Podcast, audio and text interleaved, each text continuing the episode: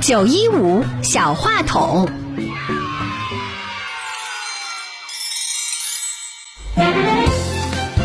大家好，我叫刘卓毅，今年我四岁了。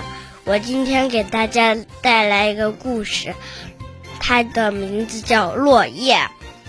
大树是妈妈，小树叶是它的孩子。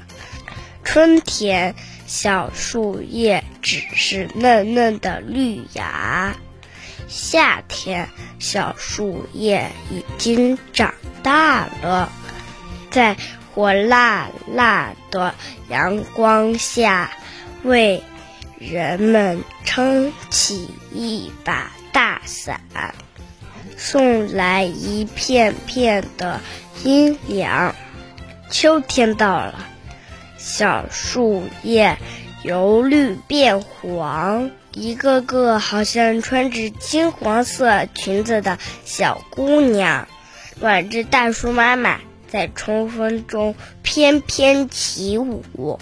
一天，一阵秋风吹来，小树叶告别了大树妈妈，飘呀飘呀，飘到屋顶上，屋顶变得金黄，飘到小河里。水面上好像飘着很多小船，飘到草地上，草地上像多了一层软软的地毯。